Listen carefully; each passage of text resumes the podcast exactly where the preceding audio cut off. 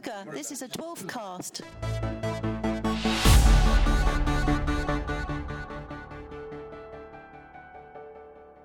Hello and welcome to the Dwarfcast commentary for Back in the Red, the extended cut.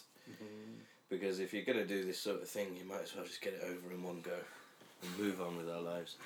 uh, I'm Ian Symes and with me is Danny Stevenson. Hello. Because no other fucker wanted to do this episode. It's just the two of us. We're going to soldier on. We drew the short straw. Uh, so yeah, we're watching the extended version, which is on disc one of the Series Eight DVD. So put that in your DVD player, wait for it, have some beeps, and then sync it up, and it'll be brilliant. Wait for it. There ain't no place in the whole of cyberspace www.ganymede.tv.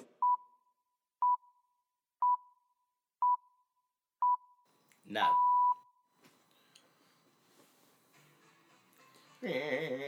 So this is the first thing that people will see if they've never like when Red Dwarf Eight, brand new new Yeah. series. First thing to see, massive model shot explosion. Now that was to put That like, false advertising. and then you see the blue idiots Yeah. in there as well. And, and at the time you're thinking, oh my god, what the fuck does Zotalis mean? How can we possibly? Have... I distinctly remember my feelings in the run up to Series 8 and um, thinking, because I, you know, at the time, my critical faculties weren't what they are now. No, I didn't mind. mind Series 7, I knew that it was a downward step. Mhm. But um, all the stuff that they announced in the pre publicity for Series 8 seemed like a return to form in the same way Series 10 Yeah. felt like it, but Series 10 turned out to actually be a return to form. Because I remember thinking, oh yeah, Rimmer's back, brilliant, Holly's back, uh, they, they're doing it in front of an audience, this is all the correct things. And then uh, about a couple of weeks before it aired, we learned that the whole crew would be brought back. And we all assumed, oh, that, that'll be the storyline of Back in the Red, and then that'll finish, and then it'll be back to normal. Yeah. But no. Oh, like a flashback. It would have been a whole different yeah. thing if Back in the Red would have culminated with the rest of the crew fucking off. If it had been like a flashback of just like you know, it was like the whole three episodes were just going to be earlier when the crew were there, and you'd be like, okay, cool, fine. Yeah. When you get to Cassandra and they're still there, you're thinking, Ugh. Yeah, I just remember watching part three of this and thinking, well, they better hurry up if they're going to resolve all this plot stuff. But no, they didn't. Yeah. It was that was the series in situ. There wasn't even like I don't know. There wasn't even like a a piloty way in of doing it. It was just the decision had been made. That was what this series was. yeah, So anyway, this is uh, in the Silver Survey. Uh, Back in the Red, Part Three is number fifty nine of sixty one. Uh, part two is fifty seven, and uh, part one is fifty one. Uh, so they're all really really low.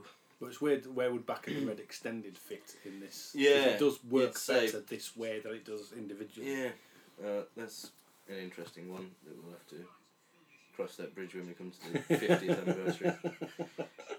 Uh, but yeah, Back in the Red Part One is uh, deemed the second best episode of Series Eight, That's interesting. and yeah, Back in the Red Part Three is the third worst.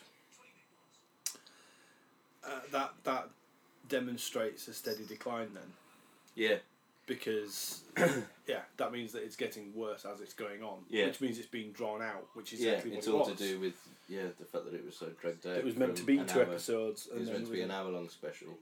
Then it was supposed to be two episodes. Then it was supposed to be three episodes. Uh, back to Earth. That kind of happened with as well. Yeah. And back to Earth, I'd say the definitive version is the director's cut, where it's all in one. And that feels like an hour, and it is an hour. This is what an hour and twenty. Did you say? Yeah. an hour and twenty. Well, this is an int- this version. They've stitched everything together. Obviously, taken out the repeated title sequences, credits, uh, Hollister's recap Oh, that's right. Yeah. uh, stuff. But they have also inserted scenes and made them extended. Ver- extra dialogue is put in this as an extended version, and yeah, it shows how padded it is if they can take all that stuff out, put some new stuff in, and it's still Mm. significantly less. You know, ten minutes less than the running time. This scene is terrible. It just uh, it, it's the same problem that we're gonna we're gonna annoy people with the amount of repetition that we're going to mention about the amount of repetition. Very meta. Yeah, and the fact that it's the same problem every time, which is that they over explain a joke or Mm. drag a joke out to the point where it's not funny to just keep going about it. It's like just get on with it. It does feel like that a lot with Series 8. And the the performances are so broad, and in this particular scene, you can't really blame Craig Charles because he's got to carry the entire scene on his own. He's, he's the only person in this episode to speak for the first three minutes, Yeah. so he's just got to keep going, adding stuff on, going over the top, over the top. And getting uh, audience reactions as Yeah. well. And that could obviously, yeah, the, the, obviously Red Dwarf 8 brought back the audience, which means that there's now this shifting dynamic between doing stuff without an audience, without a laugh track and all this kind of stuff, and then Series 8 throwing a hell of a lot of new, st- well, a lot of stuff that had happened before, but trying to get that feeling back. And because they've added this extra element of having all, all the crew in there, the whole mm. dynamic of that changed anyway. So no matter whether you did it in front of the audience or without, it would have felt weird, regardless of what you did. Yeah. So you you can't really win. So it's It's bizarre to look at, you know, with the benefit of having had Back to Earth in Series 10 and the fact that this now is no longer the last series. yep. It just it's just weird. It's just like it it's an unreality bubble or something. Well, that's, it's- that's the theory. it's the it? only thing that breaks the format, really.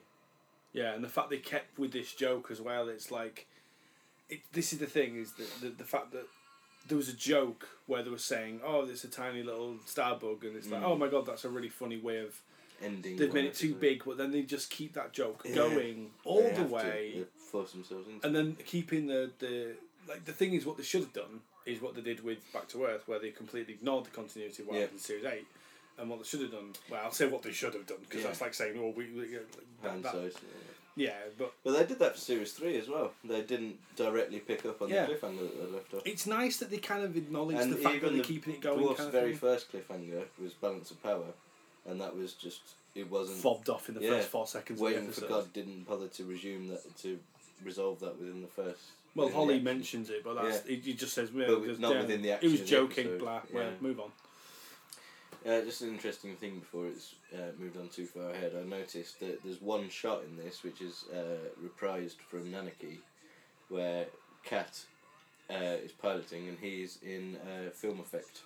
Oh, really? He's in progressive, and uh, and then the rest of it is interlaced. What? What? Do you remember what shot it is? Or Yeah, it's one of he's at the cockpit and he kind of looks up and glances and looks confused because he's realizing that the Red Dwarf is massive. So it's one shot. There's only one other than the model. Well, the CG shot. yeah, The, that's the only shot to be carried over from Nanarchy. This is shit.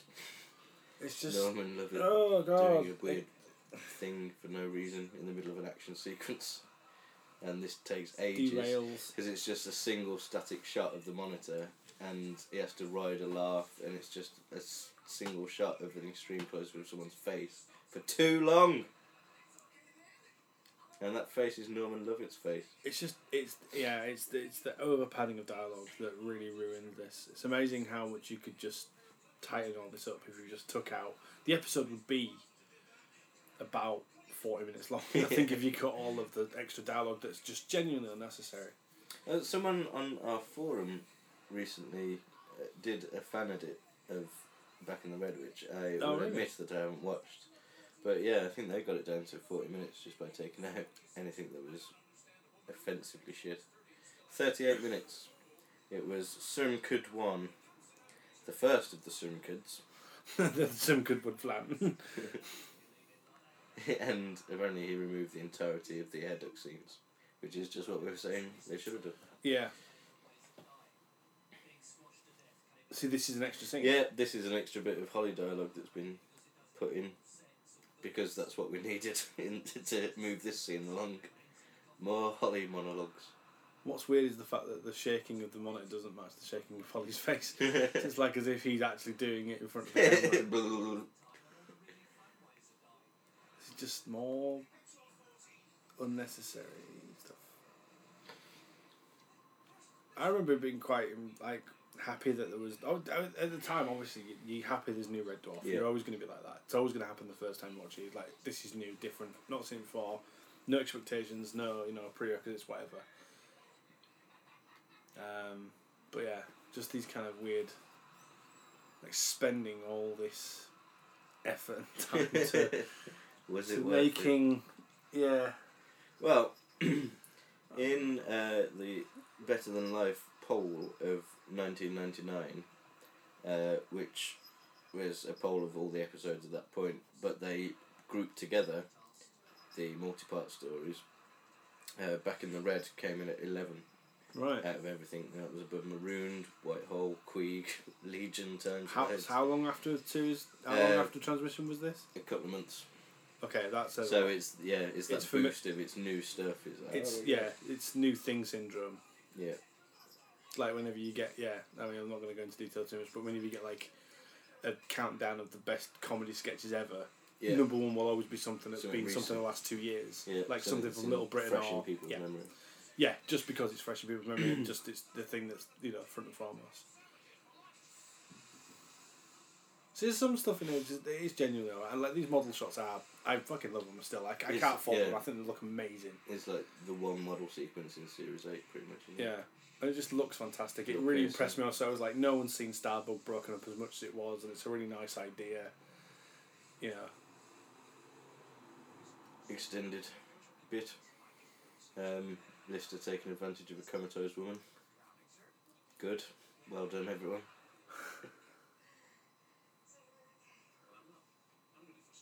I'm really frustrated. I really wanted to sexually assault this unconscious woman.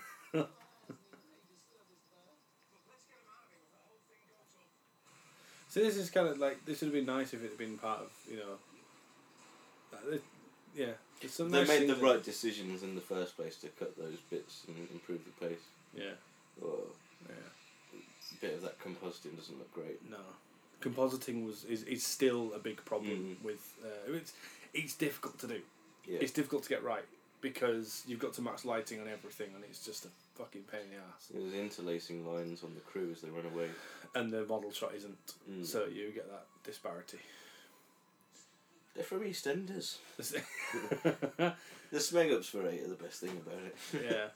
Everyone's saying that Petersen is the guy in the gas mask behind that doesn't. Yeah, but it- could be. It's kind of nice because he just says he's drunk, and it'd be nice if he was just stood there anyway, and he just doesn't know he's there. But I remember, but when I was a kid, when, when I first saw this episode, I was like, oh, really happy that they brought back yeah. the, the original cast because they could have easily just gone, this is Chen, this is Yeah. Selby, and they're two different people. But they actually brought back the two actual actors, which is fine. Um, But it's yeah, it's a nostalgia thing, but they had nothing. There's no point really. I suppose. It did. It should have been more scenes with him and Chen Yeah. Selby. That's what they should have done. Is done what they did in series one. That's the, if you're gonna bring back the whole crew, which is a you know why would you do that anyway? But if you're gonna do that, why would you create this extra prison scenario on top?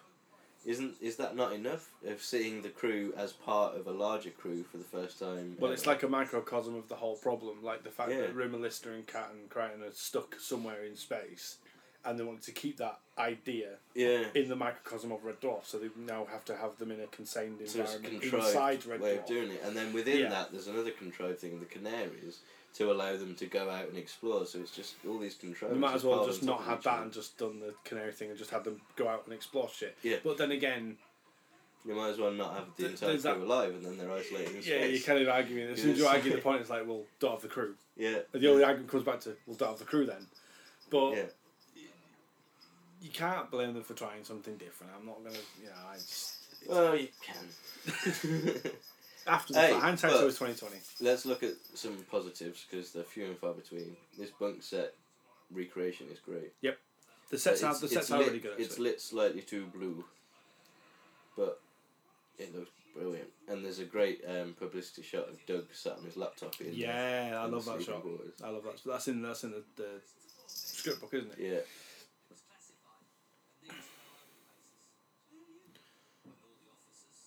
Yeah, it's unusual for Doug to be polishing scripts while they were actually filming. But yeah, this the the idea of having this. hidden- I think we've, we've touched upon this in in, in Pete, uh, the extended Pete one. But like the fact that this and the, the extra thing of having this random extra level on the ship that was a prison Mm. and contains more than there are crew. Yeah.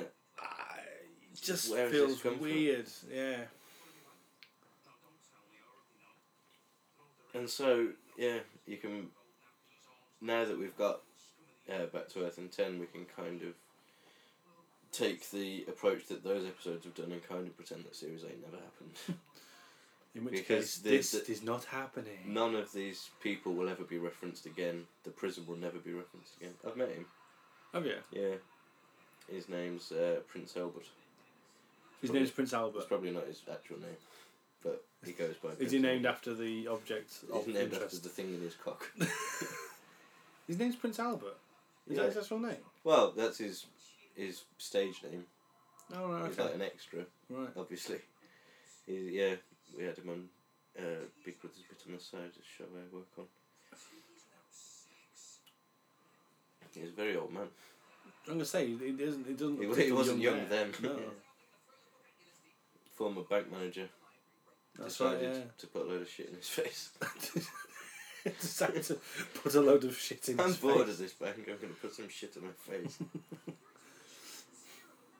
There's some nice touches on the, the bunk set as well. Same they did with um, BT. Um, yeah, I suppose back to Earth. Back to Earth, and, yeah. and Series 10. Little picture of like Frankenstein on the wall. No, ma- and, yeah, from eight onwards, no matter what the bunk room setting, they've got set pieces in there, even though it's a different bunk room. Yeah. They've got the bits and bobs, and even there's you know in the uh, unreality of Back to Earth, when they're in the bedroom in the department store, Yes. they've got the pictures. Yeah, I remember. Yeah, I remember.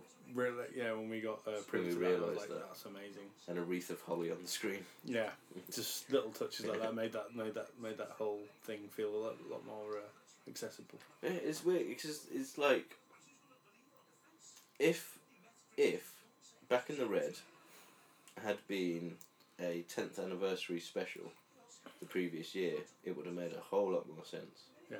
To have this nostalgic thing where the crew come back, there's Selby and Chen, there's the captain, Yeah, the first time in years, they've Yep. recreated all the key sets. Uh, ha- an hour long story dealing with that, and then the status quo is reset by the end. Yeah. Oh, you know, that sounds fantastic. yeah, It's just this the prison stuff and the fact that it didn't go away and the fact that it had to be extended out and padded and all layers of shit upon shit. So they, they, they mention uh, this is a lot of thing that they don't really do a lot of. I think like obviously Future Echoes and Parallel Universe having the longest gap between a storyline being remembered or being Mm. recalled upon. Yeah, But then they're mentioning something from Series Six, from Series Eight is like Yeah. that's kind of. It always felt nice and comfortable whenever they mentioned something that happened in yeah, a well, previous that- episode, but it just yeah. felt forced, like as if they were trying to shoehorn the idea of the nanobots in to make this thing whole thing make sense, yeah, to make the crew, um, you know, a viable. Like, oh, of course they would have done this. Like, why wouldn't they have done this? It's like, the downside of like Kryten's list of things. Oh, Chansey, whoever says it. The downside of it is that it just reminds you how good your dwarf used to be at this stage. yeah, Unlike in Demons and Angels, when there's a bit of a nostalgia trip, and it's just it feels like this moment is part of it. yeah. That woman That woman, is uh, one of the Julies from Bad Girls. Kyra Merrilee. Something like this. What? Yeah, something. Yeah. Like that.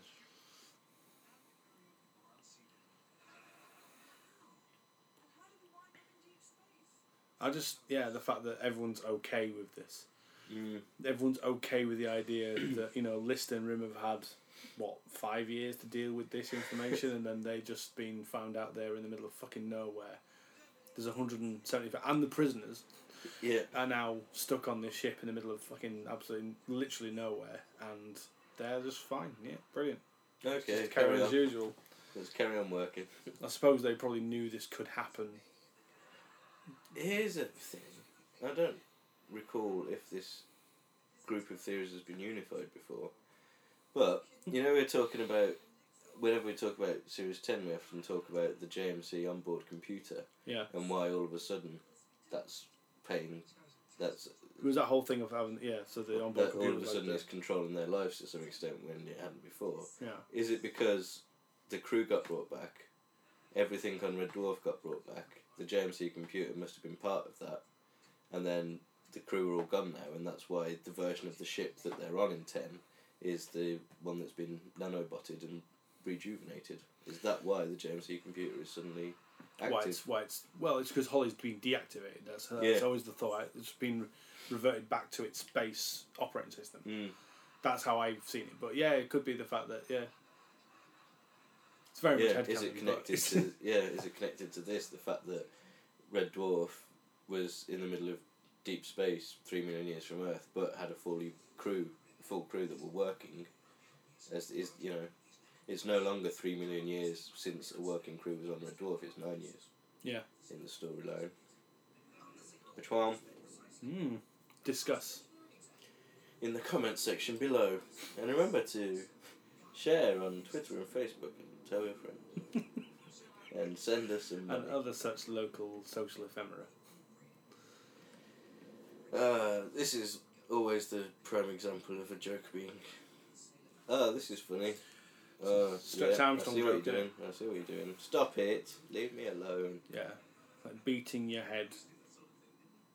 Beat yourself over the head with a joke.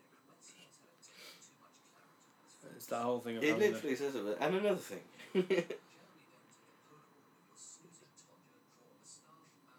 this joke is good. It's fine. But then there's so much more of it on top. It's just it's surrounded by stuff that isn't as good, and it makes it it lessens the quality of. it. See that didn't need don't that. need this. They need that. Don't t- don't say that. Don't, don't put that in. The way the audience reacts as well. It, it's It- for the first time in Red Dwarf. It feels like the audience are part of the mise en scène. If you want to be punty about it, because it's like they're so obviously waiting for them to finish and doing extra bits of facial expressions Mm. and moving their heads about. Broader, yeah. It's it. It makes it feel like a stage play almost, and it might be to do with how the audience is mixed as well. It feels like you're watching a live performance. You don't feel like you're watching, a, you know, a piece of drama. Yeah, that's a good point. It But it's not a laugh track thing because there's hundreds of sitcoms. It's almost like it's diegetic. yeah, Yeah, yeah, yeah. Like it's part of the, it's part of this world they're in. yeah. Which, Which it doesn't feel like in series one to six or ten. No, it doesn't feel like it in any. but I think that's. I think that. Do you know what I think that might be a problem with? The well, where that problem might have occurred from is because having done series seven, where they're always doing that thing of waiting after a punchline for the laugh to happen Yeah. and carry on. They've been used to doing that for so long. Then they Mm. probably they've kept that going. It's like Yeah. slowly got back to how how they used to work with an audience, which is why. But in series seven, they took the time to trim those shots short when the laugh finished, and, Mm. you know, and they had more opportunity to cut the laugh. but they just keep the camera on them Yeah, because it was like, well, we might as well use all this footage because we Mm. need it. We need to strengthen the yeah, that might well be the case. It might be a problem with I mean, this is all pure speculation. with, we have with the no multi-parters in in particular. It might be the case where it's like, yeah, we could trim that laugh down and make it more realistic, but then we'd have to find another ten seconds somewhere else. Yeah. and they were trying to pad them out so desperately. Which does slightly beg the question when you're doing a DVD version, why make it extended? Why put more flab in it? Mm. But it's Yeah. a different thing. It, you know, this is for the fans. This isn't. Yeah. This it's is not. very It's not expressing itself to be a definitive version. No, this is never shown. Not on, in the same Oh, way. has it ever been shown on TV? No. This version? No. It's like back the Back to Earth director's cut is intended to be well, it is a director's cut. Yeah. This isn't a direct. Ed Bye wasn't involved in this. This was a, a DVD extra. That's true.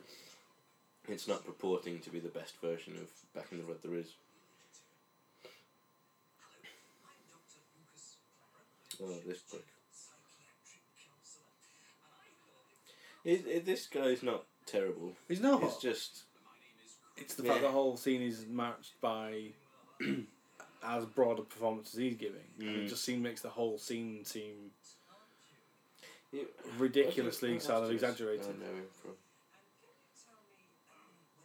Wasn't he in One Foot in the Grave? as a recurring I can't remember who I can't remember who I've seen him from. We have to Google for Let me just um, Let me into my. see. I forget. I used to. I, used to be really good at the guest names, but I can't Andy, remember. is it called Andy somewhere, is he? Hmm. Andy. No, it's gone. you know. No, not Back to Earth Part 1. Prick, back in the Red Part 1. But 2340 being the year that Crime was made was indeed correct. Andy Taylor. I Andy remember Taylor, his name now, all of a sudden. It's just occurred to me. He was in Round Ireland with a Fridge. the Tony Oh, the Tony Hawk thing. Yeah. He was in Red Dwarf. Was he? Yeah. Ah, Harry Enfield and Chums. He was uh, Tim Nicebutt Dim's mate, I think. Shit, yes, yes. Yeah. I find myself chuckling at this stuff, and that's what I've noticed. I think there's a lot of yeah in isolation. A lot of the gags are See, good. th- this is what Scene drags a bit. Yeah. The chair stuff doesn't Doesn't help it- that it's quite oddly shot as well with the low angles. And Doesn't really kind it of. It feels like it's happening in a really tiny space, which it probably is. Yeah. And then they do the remastered thing of they've got a porthole and a locked on camera, so let's impose some stuff over the top.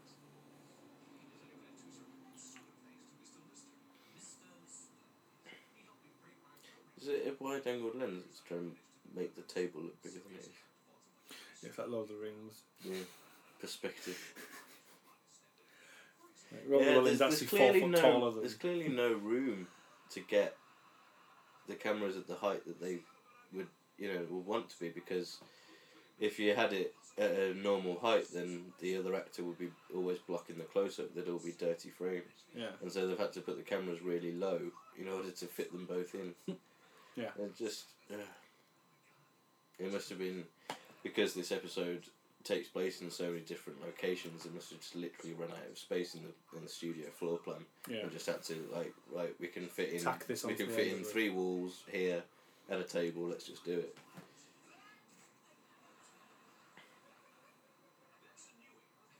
I like his his displaying emotions Yeah. think it's a good joke. Emotion show. oh apart from ambivalence I forgot about that I don't like that Although I like the explanation of it, that's what makes me laugh. well between us we are feeling quite conflicted views on that Yeah, actually, it is. It's this. it's This is. just makes. me, I don't know why that makes me laugh.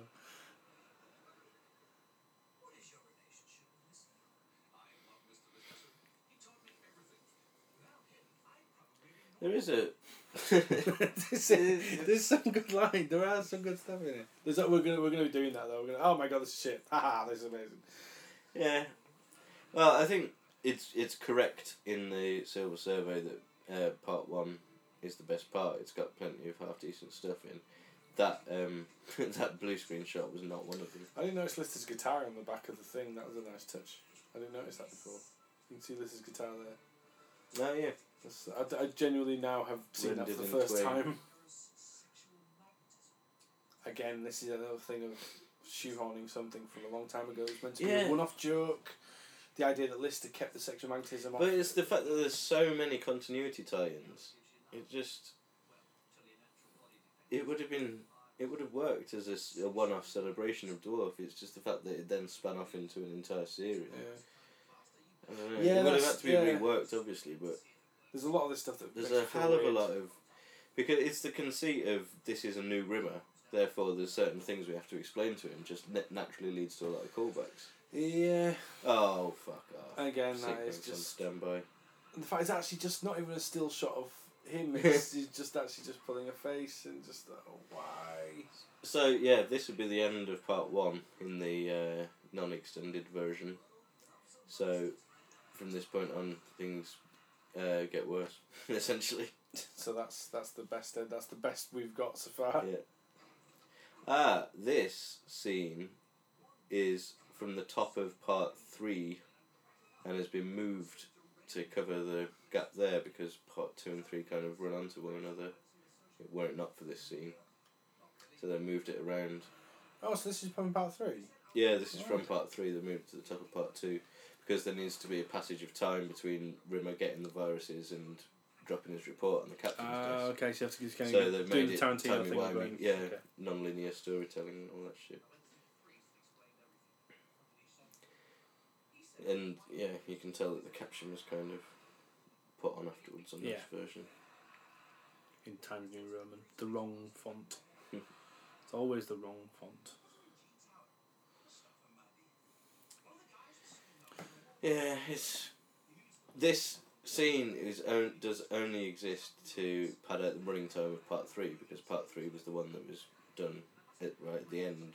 Just you know, to pad It's, it's basically up. made up of parts of yeah. Yeah, and so having it here just underlines the golfing quality between part one and the rest. It's like, yeah, that's the end of part one. There's some quite good stuff in there. There's some faults, but overall, not bad. Then this is the watershed where it goes a bit shit. Although I do like the captain's office scene that opens part two, which you're going to see in a minute, in describing the. Um... Oh no, I don't. I like the dialogue in that scene. I don't like the extended salute. Yeah. It's too much. Again, it's it's audience Less is syndrome more. as well. Yeah, audience syndrome of like Mm. do it once, great. Don't do it again.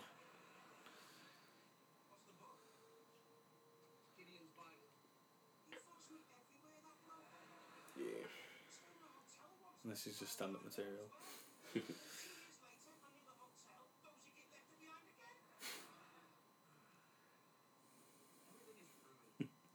To my darling Candy.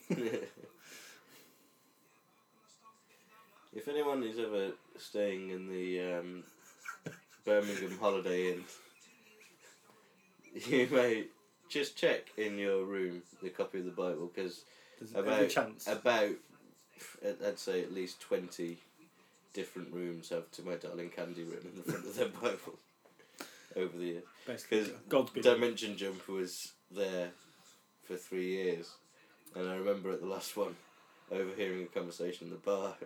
as It was saying- Jez. Jez was staying in uh, one of our uh, a fellow T, Jesmond Tutu, was staying in a hotel room and uh, was just rooting around, found a Gideon's Bible, opened it up, and seen that it had "To My Darling Candy" all all characters, there. which is yeah from the previous year that someone had written, and then it transpired It was me. that you did it because you signed it God. yeah, there's, there's the two things Lots I of do love with from Bibles. It's either that or yeah, it's either the better than life quote or cheers for buying the book. Lots of love, God. I am funny. Masterstroke. Ah, that um, CG shot that they used there is there as an establishing shot for the location of the captain's office, Mm. uh, and Was that was the observation dome? no, no, Oh no. That was I thought it was at first. I was about to make a different point, but then I remember. Yeah, they did the same thing for the drive room in um, the remastered series. Ah, Anytime there was a drive room scene, That's that right. was the bit of the model. Well, I mean, the drive room is next to the captain's Yeah, office. So In the original plans for the ship, the drive room was next to the captain's office. So presumably, the re-renovated nanobotted version just extends that corridor. do you reckon that that's intentional? Or do you reckon No, it's just so- absolutely They just, just like found a shot of the ship. It just happens that the sort of Oh, in fact, yeah, I think that shot's only there on this version. oh right, okay. So maybe it's like, oh shit, we need a ship shot. Ah, ship That'll shot. do. And Bristol fashion. So we've probably just basically described the same thought process that the people who put this feature together did. Yeah. Which I presume is Ellard and Nathan Cubitt was working on the DVD at this stage, wasn't he? That's true. So, at this point, Hollister knows what Rimmer's doing, or at least I is suspicious at this point. This is the bit where he starts to suspect it when he explains in his later conversation with Egghead Holly Again. that he's he began to be suspicious of Rimmer when he came in his room and started acting efficiently. So, wasn't yeah. the cruise confidence reports done while he was under the drug? This is the thing I've got a problem with with this, this episode is that in my head they didn't actually take the cruise confidence reports under drugs. They did, and therefore they found them guilty of doing it. Rimmer's the only one that does it. Right. Rimmer in real life, before he's on drugs, goes to Starbug, gets the confidential files. That's what we see at the end of part one. Of course, then he, He- sends him he's using-. He's using this information to with Hollister now, and that and Hollister realizes. And so at this stage, Rimmer is under suspicion of abusing the confidential Which files. is when he gives him the envelope. Which is the, he gives him the envelope, so then he's in the drugs. Gotcha. Here we go. This is it. However, that yeah, their actions in the drug-induced hallucination bear out that they've um, that it was true that they have uh, accessed confidential files in real life. However, it still doesn't explain why Kochanski, Kat, and Kryten are also get convicted for yeah. that same crime. It's the explanation by Holly that doesn't make sense. Hold that they're all guilty. Yeah, it doesn't hold water. In what way? And, And, also, that I've, I don't know what courts are like in the future, but this cannot surely cannot be admissible evidence. We made them have a drug-induced dream against their will, and this is what they did in the dream. It's entrapment. Therefore, they're guilty. it's entrapment. yeah, If anything, you, you- well, it's, I don't know if it is actually legally te- speaking entrapment, but it's the same thing as. Um, what was the other thing? Yes, it was. I think I don't know. Was it in Pete or something where it was like we had a conversation where you'd done something without actually doing it, therefore you're guilty of doing it anyway. mm. Like had you murdered someone in a dream, Report, that was yes. it was like yeah. if you murdered someone in a dream, therefore you would have murdered someone in real life. Yeah. Like, well, no, that doesn't make sense. Yeah. kill me in a dream, but I wake up and apologise. Don't applaud this. Nineteen ninety nine. I actually really how I know how broad this is and I know how kind of slapstick it is, but Yes. there's some genuinely like that is Jeff McGivern, isn't it? Or does it just look like Jeff McGivern? I th- Let me. Where's the script book? It's probably easier to use as a reference. Uh, I don't know. The internet is good. Look, it's, it's that. It's the it's the wordplay kind of thing of this that I enjoy.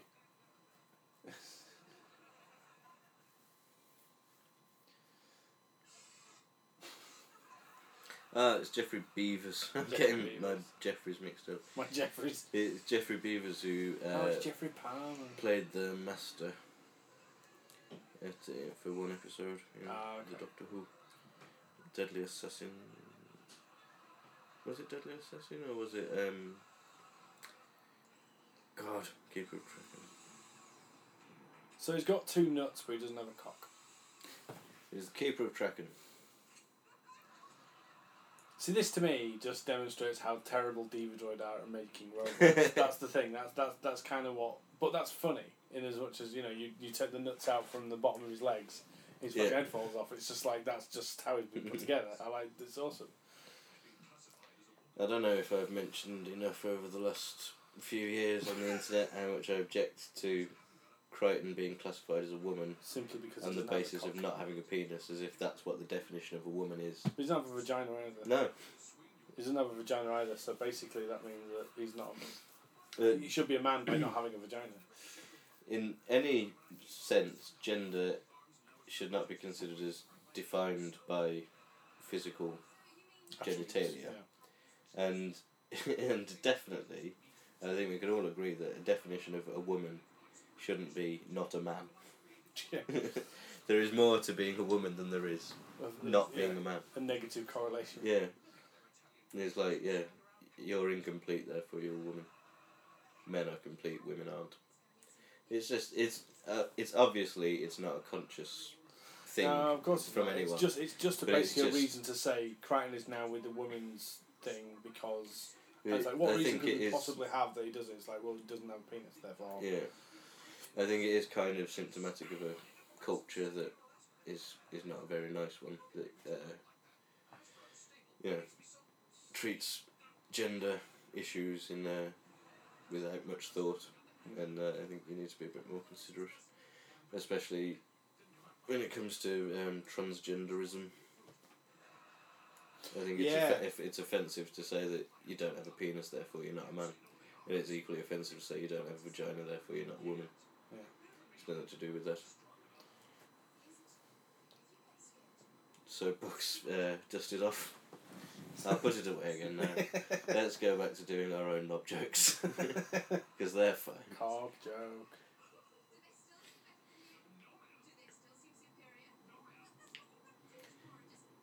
Kochanski very rarely has anything to do in this series. It's like in series five, at the end of series five, they realised we can't support having five main characters. So in series eight, Let's have eighty. they have six main characters plus Hollister actually has more to do than Cat, Holly, or Kochanski. That's true. So you've essentially got seven plus the likes of Ackerman, Kill Crazy, Baxter, recurring guests. yeah. And so Kochanski really suffers. The cat's got barely anything to do all series. It's just we uh yeah, I remember where I made this point before is the Pete commentary. It's that the there's suddenly a hierarchy of importance of Oh, characters. is yeah. There's an A beam and a team. Yeah. Uh, an A team and a B team. A beam and a D team.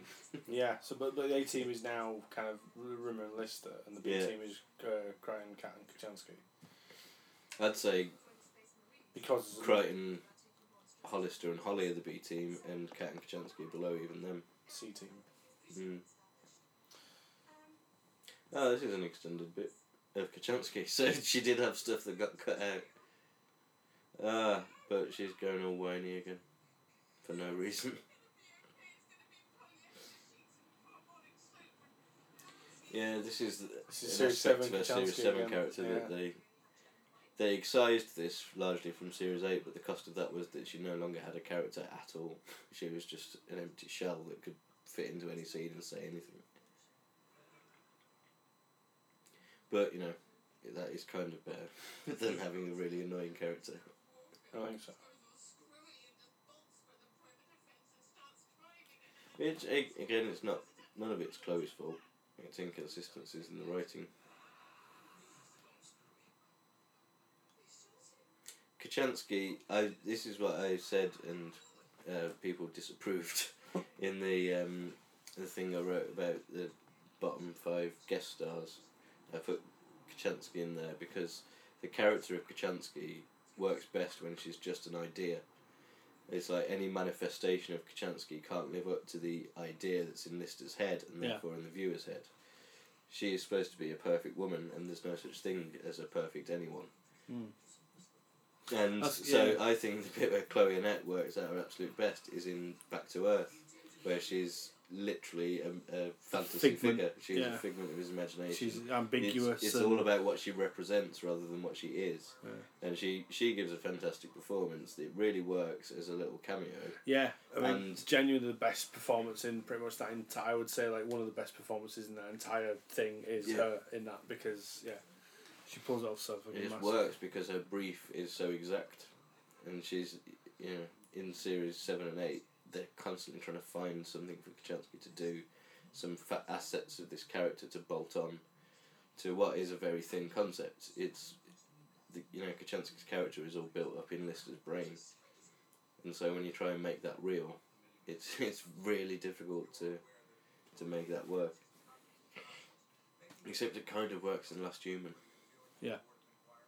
Yeah, And that's all about the dynamic between her and Rimmer, and Rimmer being threatened, you know, and Rimmer no longer being the top dog, and him trying to undermine her, but at the same time has this devotion to his superiors, no matter who they are or what his personal feelings. yeah, he's still got to. Yeah, he's and still so got it's all about that conflict, and they work really well together. She makes uh, because her and Lister are together in Last Human, they're not antagonising each other, and so that's nice. She, the antagonism gets put over to Rimmer. It boosts Rimmer's character, gives Rimmer more to do, gives Kochanski something to do, and it just works really nicely. Mm. It's just that in the TV universe, we've never had a situation where Rimmer and Kochanski are together and she's his superior because they've only been together in prison. Yeah, Yeah, because Sandra's the only time that I remember any sort of proper dialogue between them. Mm. Yeah, it's an interesting one because it's it's at this stage uh, anyway. Well, ignoring the fact that this is a new version of Rimmer, but the Rimmer Lister character dynamic post would say series four, five, six. They are best friends as well as you know they don't always get on, but they Yeah. are best friends. So it's your best friend versus your bird. It's a classic thing of how does that work as a you know you take you take a duo turn it into a trio. How does that dynamic work? Yeah. It's something that never really gets explored in That's TV. true.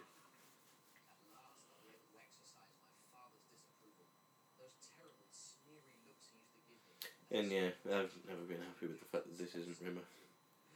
Is that scene in Cassandra where they're having to explain to him what future echoes were, and it's just, Yeah, it just feels just like as if you just well, this is this is like this is this is, happens to be for Rimmer, but it's actually for the audience. So way Yeah. to get to the audience what we're talking about. No, no, it's just yeah, it's the fact that Rimmer. It's just a reminder that this isn't Rimmer. This isn't the guy that's been living with them for the last nine years. No, however long it is at this stage, five Yeah. years. He hasn't been through all the same things that the crew's done. They don't have that character development. They don't have the dynamic that they used to. It's Kind of what's the point of Rimmer being there? It just resets everything to zero, and they're bickering at each other again. They're having this weird prison relationship, which is different from any other Rimmer Lister relationship.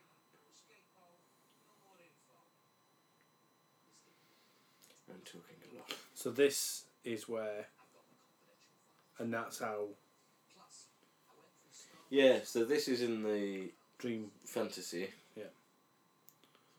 But again, Lister doesn't do anything with the confidential files. Rimmer shows him that he's got them, which proves to Hollister that Rimmer is guilty, but Lister doesn't do anything. But it proves that Lister had them, and used them for all he says is, "I've got no more escape or no more info. Kind of Oh thing. yeah, So yeah. that's That implicates Lister in giving him helping him get that info. Yeah.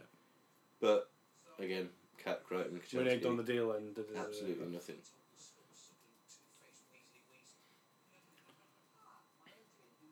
But I still don't understand the whole idea of having the luck virus being cancelled out by sexual magnetism. Like, it makes no sense. It's very convenient. It's just yeah. Oh, I was gonna. I was lucky, but then the sexual magnetism cancelled it out. Well, Uh, what? Because it's red and blue. yeah, well, it, should create a separate purple virus. Where you become sexually lucky. I don't even know what that would mean. That's Daft Punk.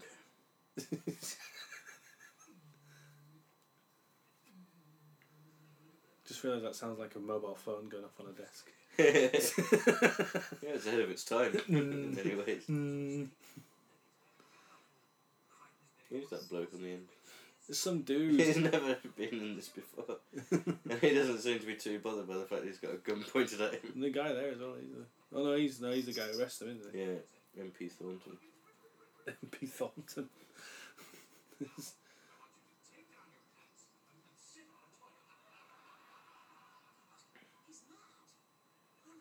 I love how this guy is just coming out of nowhere and now he's got to drop his trolleys and sit on the fucking toilet to be shot. Hasn't had a speaking he's- yeah. You bet he's getting like Look at that guy, equity look- look minimum wage. oh no, you don't. Do you You see him see in the toilet? Uh, or did you just see the speaking? oh, you no, do? there he is. Holy shit.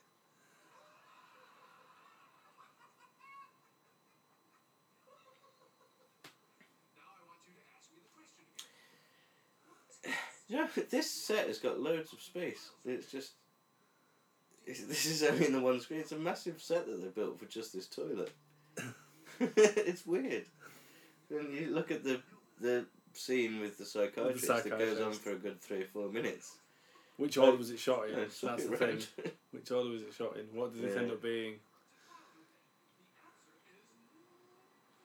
I've got somewhere. I've got a script, shooting script for Back in the Red Part Three, uh, which is it's not like the complete script of Back in the Red Part Three. It's all the stuff that they shot on that last week. Ah, okay. So mu- there's a lot of scenes from Back to Earth Part Three. That's the bulk of it. But there's also the extra um, bunk room scene uh, that was you know it bridges the parts of all of Hollister's recaps and all that sort of extra layers of um, the dream within a dream stuff that happens.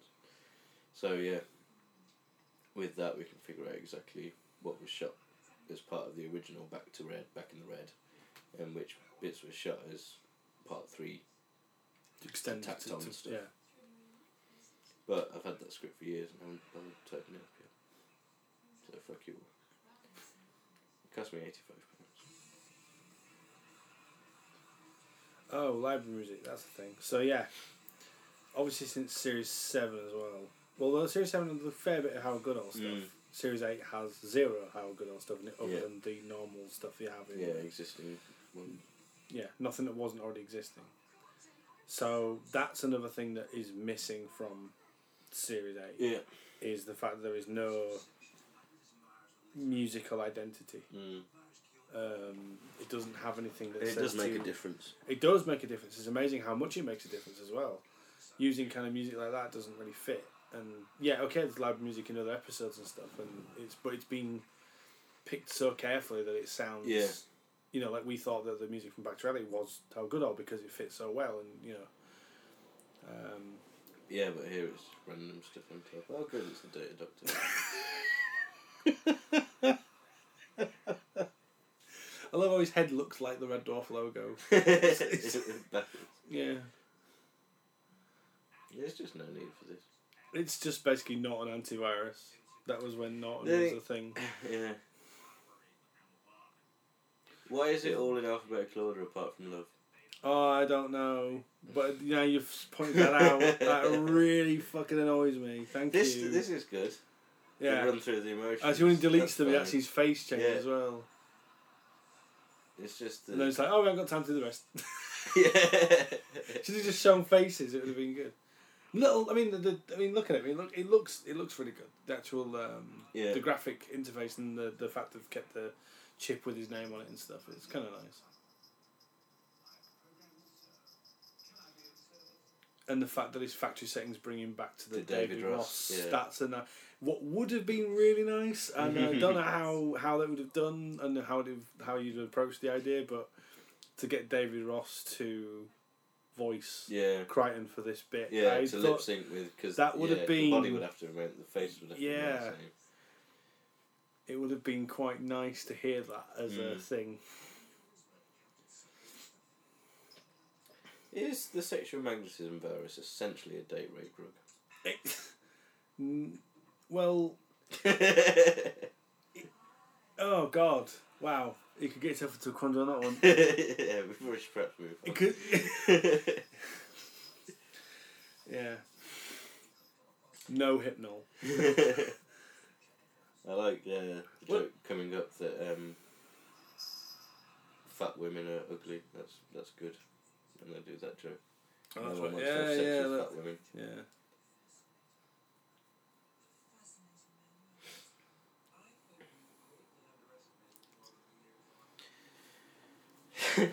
But Chris Barrie can still do a good face even in the dark. He does good episodes. face. He does good face.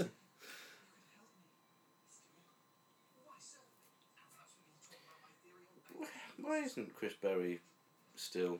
I've just I've just realised there's actually a checklist of all the fucking references in this episode to previous episodes. Yeah, There's backwards universes, Legion, yeah. quarantine. I think you can cherry pick from every single series at some point in it. I think. Yeah, just just throw just throw cans at her. That, that, that, Decent joke. Cat wearing his disguise under his coat. yeah. Cat throughout this series only has that jacket. That's the only, other than Yeah. his canary uniform and prison uniform. That's the only jacket he wears all series. That's the only one he's got because that's the Yeah. only- everything else got blown up on Starbug. Yeah, I suppose. So I guess between the time of this and Back to Earth, he spent those nine years making new outfits. Pretty much.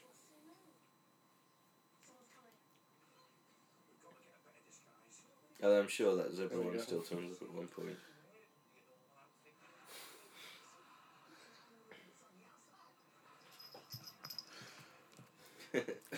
We apologise That, for that the noise yeah, was a, a cat jumping on apologising, flying past your stereo. millimetres of the recording device.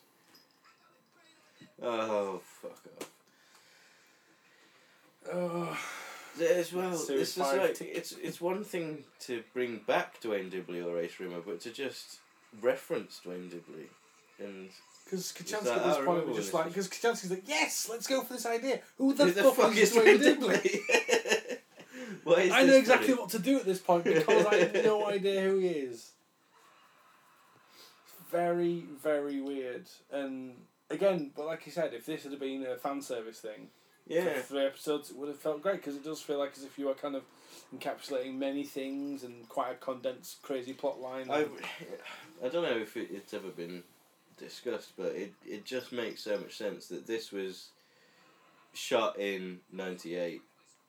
Uh, you know, series eight went out pretty much exactly a year after the tenth anniversary stuff. I, I do wonder whether it was intended or Doug had, had at least an idea at some point to do a tenth anniversary show, and then that didn't happen, and so he turned it into the first episode of series eight. You, you know, you never know what the thought process. So this, was. this, this, the original thing was a, a was written as a as a Or, what, what maybe even just the concept. Uh, Doug thought, oh, maybe I could do an episode that brings back these elements, Mm. and then it ended up being the opener of Series 8. But yeah, there's more back references to in this than there is in Back to Earth, which was a 20th anniversary special. Yeah. In fact, there- there's hardly any references in Back to Earth to previous episodes. No, no, there's plenty to Blade Runner. Red Dwarf X had a lot of re- references, but Mm. not intentional. More like just Thematically. yeah. Yeah. Yeah.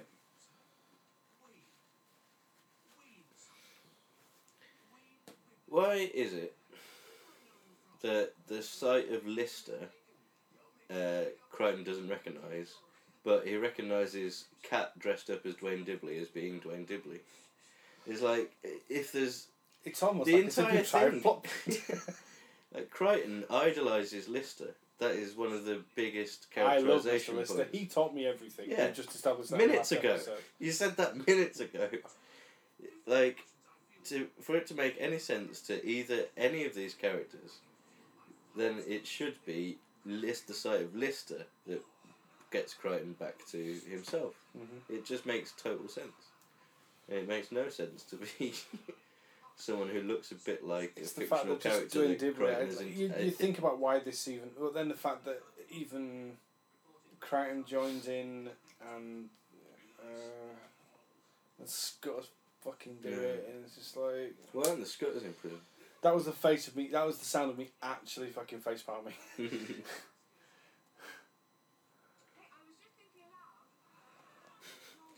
That's not a bad joke. Just sticking your finger up to some. Fuck. Fuck your plan. Who's the hole in the ring? They just happen to have like, oh god.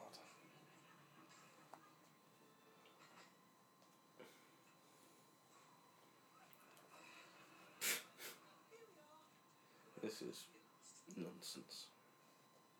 Well, this is still under the psychotropic thing, so anything goes at this point.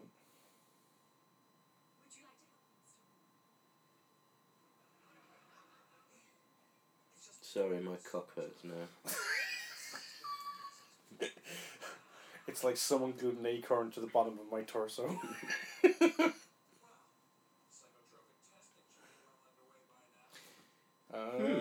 This is within the psychotropic testing. Yes, it is. Yeah. So maybe that's part of the test is to make Rimmer aware to see how he reacts. You can make you can kind of rewrite it in your head to make sense.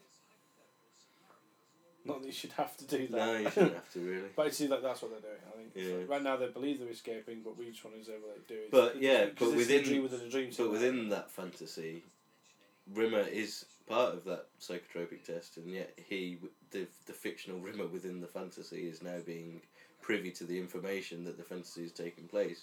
But the real Rimmer isn't because the real Rimmer isn't aware that this is ah. so yeah, this is pretend Rimmer, right? and the pretend Rimmer knows that there's a pretend cat Kryten, etc. Yeah. But but the real Rimmer still thinks that he is the fictional Rimmer. He doesn't realise that this is a fictional. of sexual magnetism is the same as Viagra. Yeah, It's it's not. no, I don't know what that is. because with What's he doing? Why is he doing that? The- Is he, yeah, has he the got literally no control over his own cock at this point? yeah, the implication is that the sexual magnetism has given him a bonk on, and if that's all it does, then I can't imagine that being very sexually alluring. Just a standard, standard bloke walking around with a stiffy all the time. He's not going to attract women like flies. The fact there's like two erection jokes. And believe me, I know. It's obviously to make it so that Chris can do this. Yeah. because he's an amazing physical actor. so But it's so undwarfy. yeah, that and, and that's what a lot of Series Eight is. Yeah. It's very undwarfy and.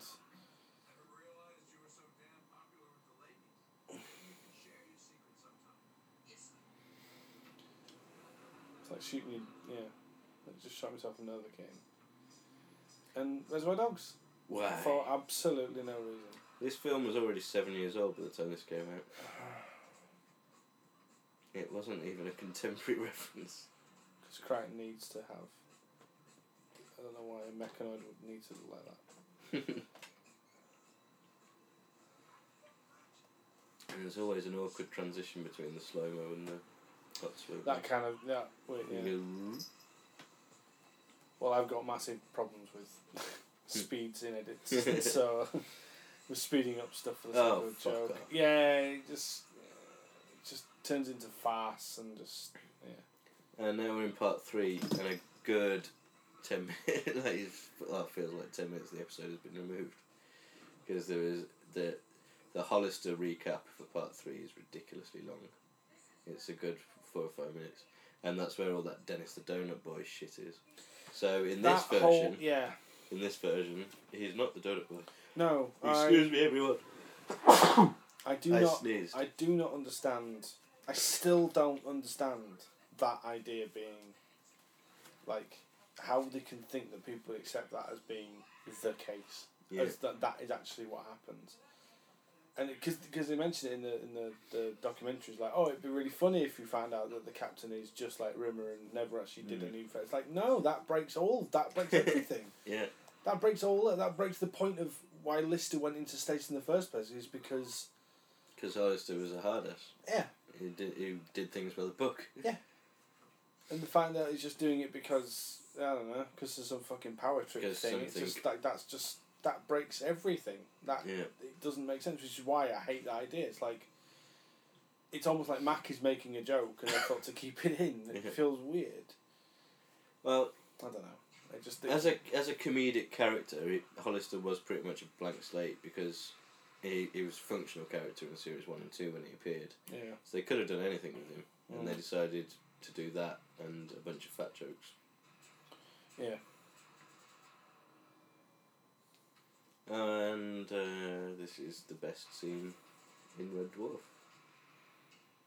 I remember when I first saw this, I was really happy, and you know thought it was quite funny, and I, I It's it has it, it's, it's unusual and different and stuff, but it's just uh, the, the fact that they're in a psychotropic environment makes this a lot easier to take as an idea. mm, That's why I can deal with it. It's because it's done as a it's a dreamlike thing, and the cat is able to do things he can't normally do.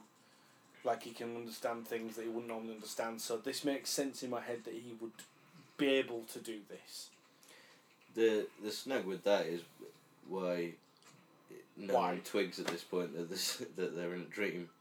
Well, because it's the cat. Yeah. That's because it's the cat doing it. The- If it had been Lister or Kryten or Kochanski doing something like this, would feel really weird. But the cat doing it, he- yeah, I take the point that on paper, it's not a terrible idea, but the execution is poor on several levels, it's too long. and, and it's it too is long. far too long.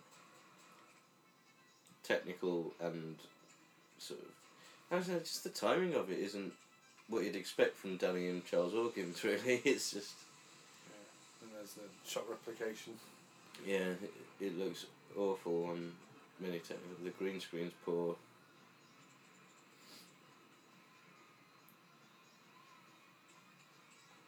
Yeah, it's odd timing. It's all off. I never liked this blue midget set either. The silver thing. The really compacted thing, which is mostly used in this episode. I'm not sure it crops up again in series eight. What the whole blue midget thing? The this blue midget cockpit set. Um, no, It's it was used in the Children in Need special, which Ah, was that's what I'm a few of. months I knew there before the something series. else. Yeah, you're right. But uh, no, they don't go back in blue midget or Starbug after this. Just shuttle vehicles in the canaries. I've just noticed the um, the use of Esperanto on the top of that door as well. There's a callback. It's AR Sweet Sweeto. Sweeto.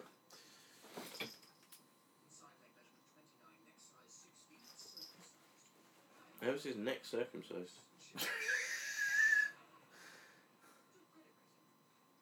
And, and why is that a problem? I think it's just proving what he knows, knows about stuff. him. Yeah. yeah.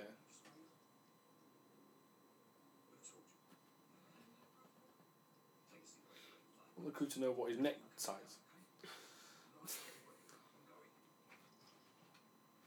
I wonder how um, smoking legislation works on spaceships. What the fact that you cannot, if it's a sealed environment. Yeah, they can't pop out on the terrace. I suppose it's like mm, what airplanes used to do, where we Yeah, recycle the air compartments. somehow. Yeah. Ugh, can just imagine the filters. Must be a smoking section and a non-smoking section of the ship. Designated smoking rooms.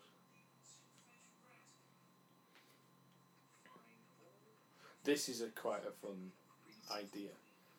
Yeah, and this little scene is quite good. This this use of, Cut of the fourth wall breaking thing of having No. the cuts actually be felt by the crew. It's nice idea.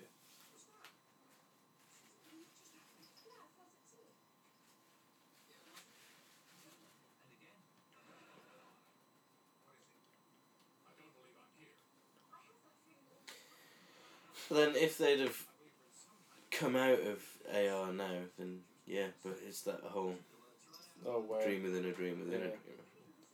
It's, it's basically Inception ten years in advance, and it's just as good. Although they found that out It's on the gluey bit we licked. Oh yeah, that suddenly that's makes it. a- of that's a- course, that's a fucking leap. we all, rem- you know, every time That's you look at an envelope, it logic. just it sticks in your mind. Ah, well, it sticks still sticks to two pieces of paper together. Oh yeah, that's what it does. that one.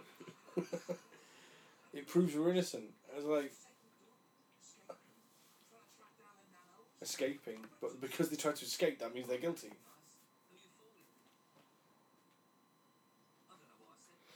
Oh, bollocks. And I've just remembered what's coming up. Claymation sequence. Again, it adds to the psychotropic thing. It's why I can. It's why I can accept it. But it's just I know. I know. Well, it's that thing that you mentioned earlier. It's like you can explain it away. You can. I'm not, I'm not, I'm not being trying there, to justify. I'm just in my head. That's how I've always seen it. So it's been. Yeah, I'll be able to kind of. Uh, but yeah, and your points are valid. It's just that.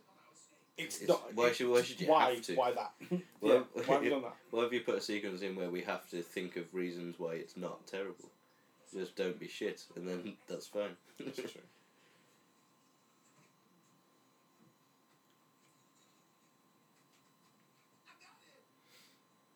And this bit doesn't work because it, that's not even that clever. It's like, ah, oh, Cat's supposed to have figured out this obscure clue that's a really clever, you know, play on words or whatever, but it's just not. Oh well. The cat is cleverer when he's not alive. when he's not conscious. It's like Dougal. Being able to do like really complicated sort of word problems when he's asleep. Put your claws back on. It's exactly that. And power source. Oh.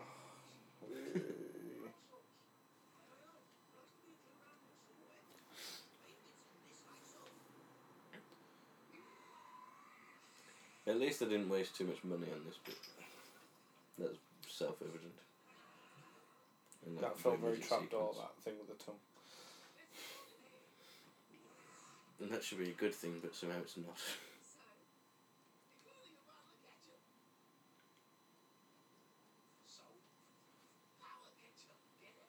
But why does this exist? Again, if this was in a thing, a self contained bubble, it would be unusual, but you'd accept it a bit better. Because it's part of a. You know, Yeah. And you know, yeah, the context of the whole series feeds back, and because the rest of Series 8 ended up being disappointing. Is perhaps the mildest thing I've ever said about Series 8. Disappointing. Mm. Because that, and this is the start of it, and it sets everything up, then it's just intrinsically linked in, and so you look at it with different eyes, different judgment. Yeah.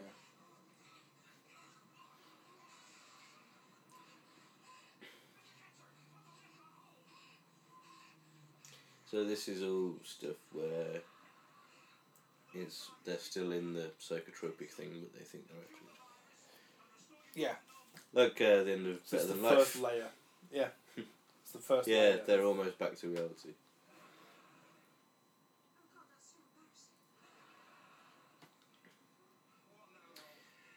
And yeah, again, Kochanski reacting there as if she actually knows Rimmer.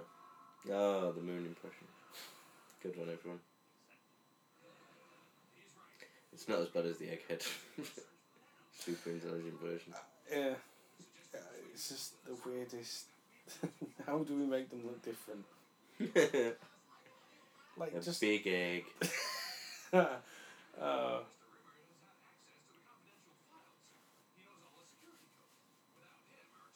so I think now the fact is that they're now using. They're all aware of the confidential files and are using it. Except they're not actually. they're Rimmer not still- actually using it. They're discussing. Kryten says Rimmer could do this. I, you know, if I was to say, If I had access to the confidential files, I could do this. Yeah. He doesn't say that. He says that Rimmer should do it. if I, you know, I would say, uh, my next door neighbour could kill someone. That doesn't make him guilty of murder, and it doesn't make me guilty of being an accessory to murder. It's saying you have the capability to do something illegal. It's just pointing it out. It doesn't make Kryten guilty. And also, yeah, there is definitely no dispute whatsoever that the only time either Kryten, Cat, or Kochanski said anything about confidential files was in a dream and was a hypothetical scenario. And so, why are they in prison for thinking of something when they've been put in a false situation? It's not. It's like. It's like. If you were in a computer game, and you were about to be killed, uh, and it was like a Mexican standoff. If you shot someone in the game, that made you guilty of murder because you're in a non-real life situation so you're not reacting as you are in real life because in real life they don't have to escape from a thing it's like we're putting you in this role play adventure and we're going to punish you for any crime that you commit within this role playing game. It's bollocks. It's the simpler way of putting it.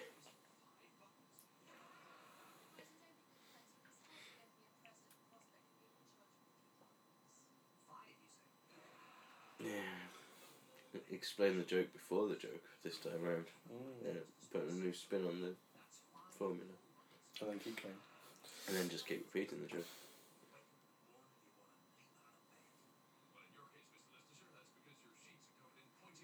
There hasn't been much extended stuff since. Um, In a three part. yeah, Mm.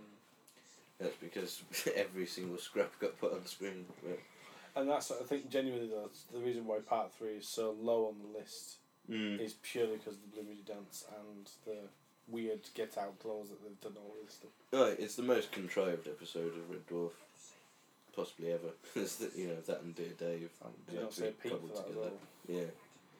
Things that are having There's to be fucking cobbled together just to dinosaur on the ship. Yeah. But at least you know that was the plan. Was to have a dinosaur in the script. That was you know. Hmm. They they decided let's do an episode where there's a dinosaur. That's obviously a stupid thing to decide, but at least it was a, a thing that was decided in advance. What drags back in the red part three down is the fact that they're they're just literally just anything. Just we need we need 30, 40 pages of scripts. Just any bits of script will do as long as they're within that.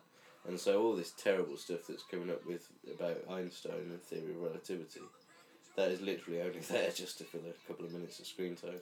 Yeah.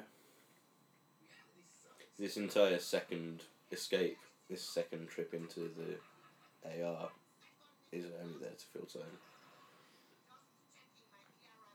Phantom Menace. Didn't like it. She's actually a bit of a legend, actually, Slow, because she's been in like Space to Luke Jumpman. She was in. Come back, Mr. Six, make me laugh. That's, that's a good line, well delivered. uh, she was in um, Mammon, Robot Born of Woman, Oh, really? which was an Edinburgh play uh, starring Robert Llewellyn. It was her and Robert Llewellyn. And I think I'm right in saying Ed Bye saw Mammon, Robot Born of Woman, and said, oh, Robert Llewellyn play, can play a robot. So Ed Bye is the reason. I think so. I might have forgotten several details of that anecdote. Might be wrong. Standard disclaimer. Jenna Edwards was part of that as well. She was. Yeah, she was the um, the woman of the title. Oh, okay. She was a, uh, an inventor who created a robot, and that robot was played by Robert Llewellyn.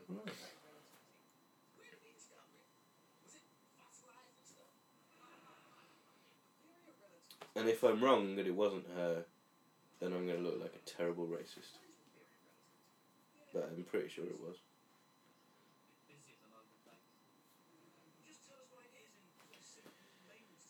Padding.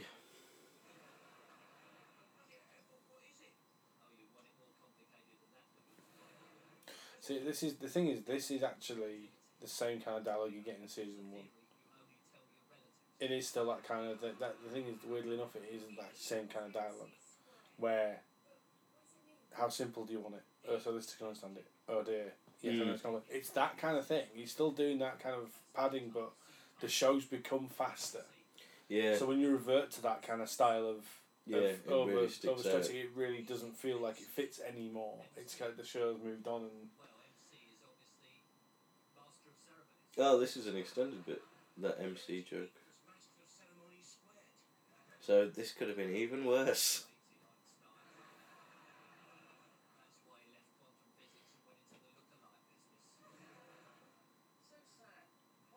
And we're back in the broadcast showed. That was the extended show.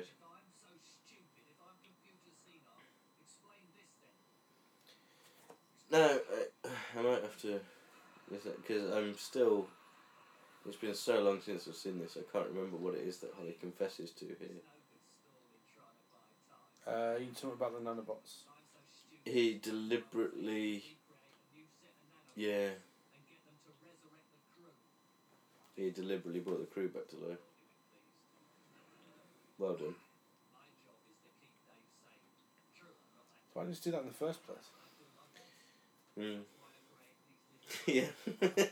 If it's possible to bring everyone back, imagine you have does it take Kryten. Imagine you didn't have Kryten. So Oh yeah, but it, yeah, why didn't they do it when Crogan? And also, his job is to keep Dave sane. He fucking he was missing for four hundred years of his life. He spent four hundred. He spent most of that time in deep sleep, but throughout series six and seven, Holly's not there to keep him sane, and he fucking manages. And um, yeah, he's been kept sane between uh, series eight and now in the storyline, and Holly's not been around. So Holly doesn't need to create extra things to keep Lister sane because he's got Rimmer, Cat and Kryten. He's got the whole universe, which is you know increasingly populated anyway. So Holly is basically is Holly's fault that Series Eight exists. Thanks. And now he's got a big old egg for a head. So the original charges were all innocent, which means anything past that point, the reason why Yeah. you did the thing was because they were perceived to be guilty of those charges. You've done the thing, they were innocent of that, so therefore anything you've done post that scenario Mhm. should be null and void Yeah. because it's no longer because you're born out by actions you thought were happening. It's like innocent until proven guilty, and that's Yeah. innocent and then proven guilty. Yeah, for something else. Yeah. That didn't actually happen in the real world. Statutory sentence as well. And that yeah, they've put this scene there and just state in the dialogue they've all abused the confidential files, and yet the episodes don't show them doing that. So unless they did it off screen at some point, in which case that's a fairly major thing to omit. Why did you? Is just in one piece of dialogue.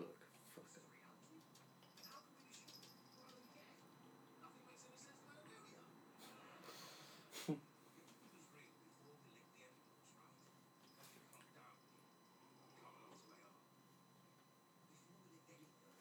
Before we leaked anything.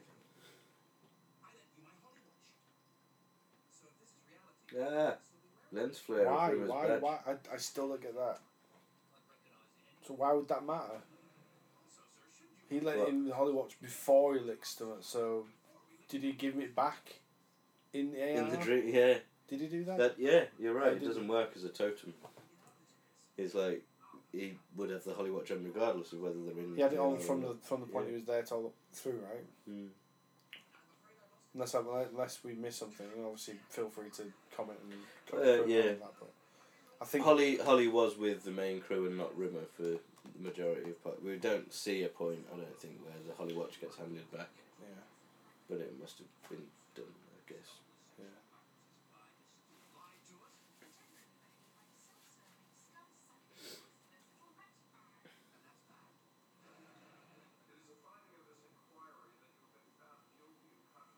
Yeah. Let's put a Word computer. stream. Let's put a computer in jail because that makes all the sense in the world. Let's put a previous OS.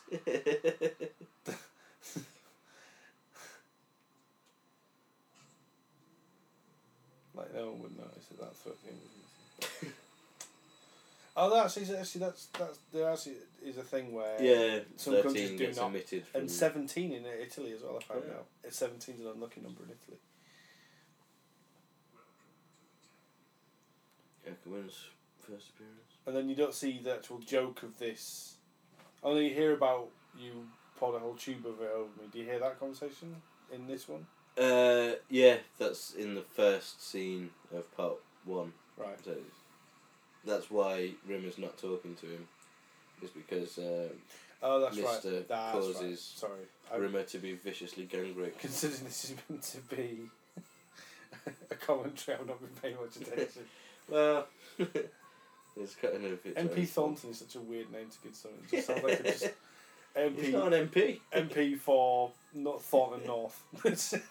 MP Thor, not MP for Northampton. That's what that's, that's what I kind of see every time I, look at it.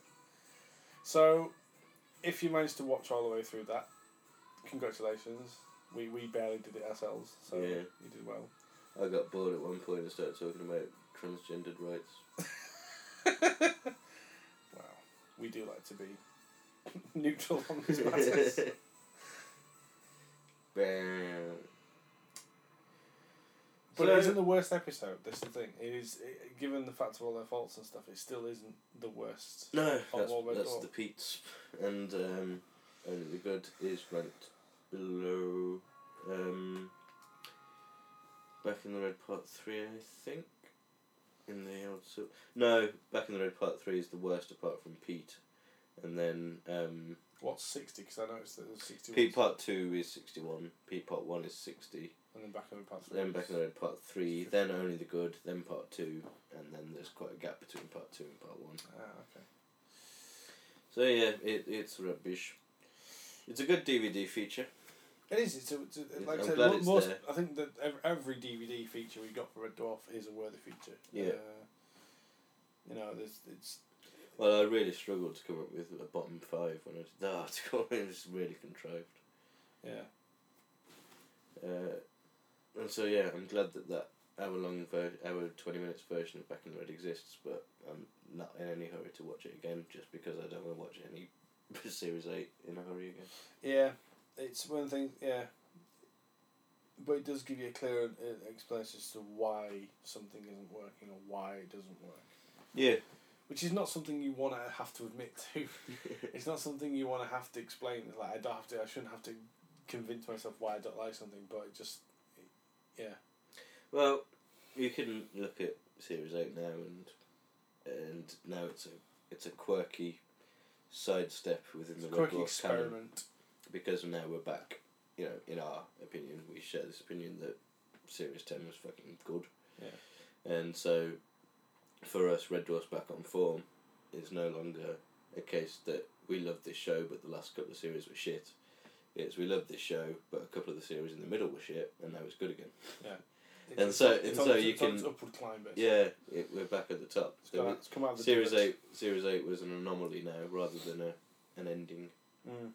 Yeah, and that's why I can forgive a lot of its uh, sort of weird little foibles, is because there is something better to come after it. Yeah, Be it back to. I'm less angry about it. I'm very, very much. I, I, I'm just like, I was yeah, never this particularly very good. Never mind. Yeah, I was never particularly angry about it anyway, but I've just noticed the little detail. I don't know if you guys are watching the menus the same as us, but I've just noticed the little detail of the potatoes slowly getting de-skinned. Oh, I didn't notice that. That's actually quite a nice little touch. um, there's you there's another positive to go out of Series 8. But these the menus are really menu. fucking good. Yeah. This attention to detail is pretty good. There you go. Look, so the, the Ah, yeah. yeah. so the potatoes have got uh, normal, and you slowly see them. Well, hopefully, if people are, are watching this in sync, then their episode would have finished at the same time, and they'd have. We'd be do- let's do a live commentary on these potatoes. oh, the last one's just going. It's going. Oh, the skin's gone. I've been skinned. I never noticed that. That's good. Anyway, I think this is a fair indication that we should wrap up. I think so. So, uh, thank you for listening. We apologise for making you go through all that again. But, you know, it's a laugh, isn't it? Uh, thank you for listening. Dwarfcast will return. But for now, Ed bye, everybody. Ed bye. Thank you for listening to G&T Dwarfcast, and we hope sometime in the future you'll decide to listen to our Dwarfcast again. Have a safe onward journey. Goodbye.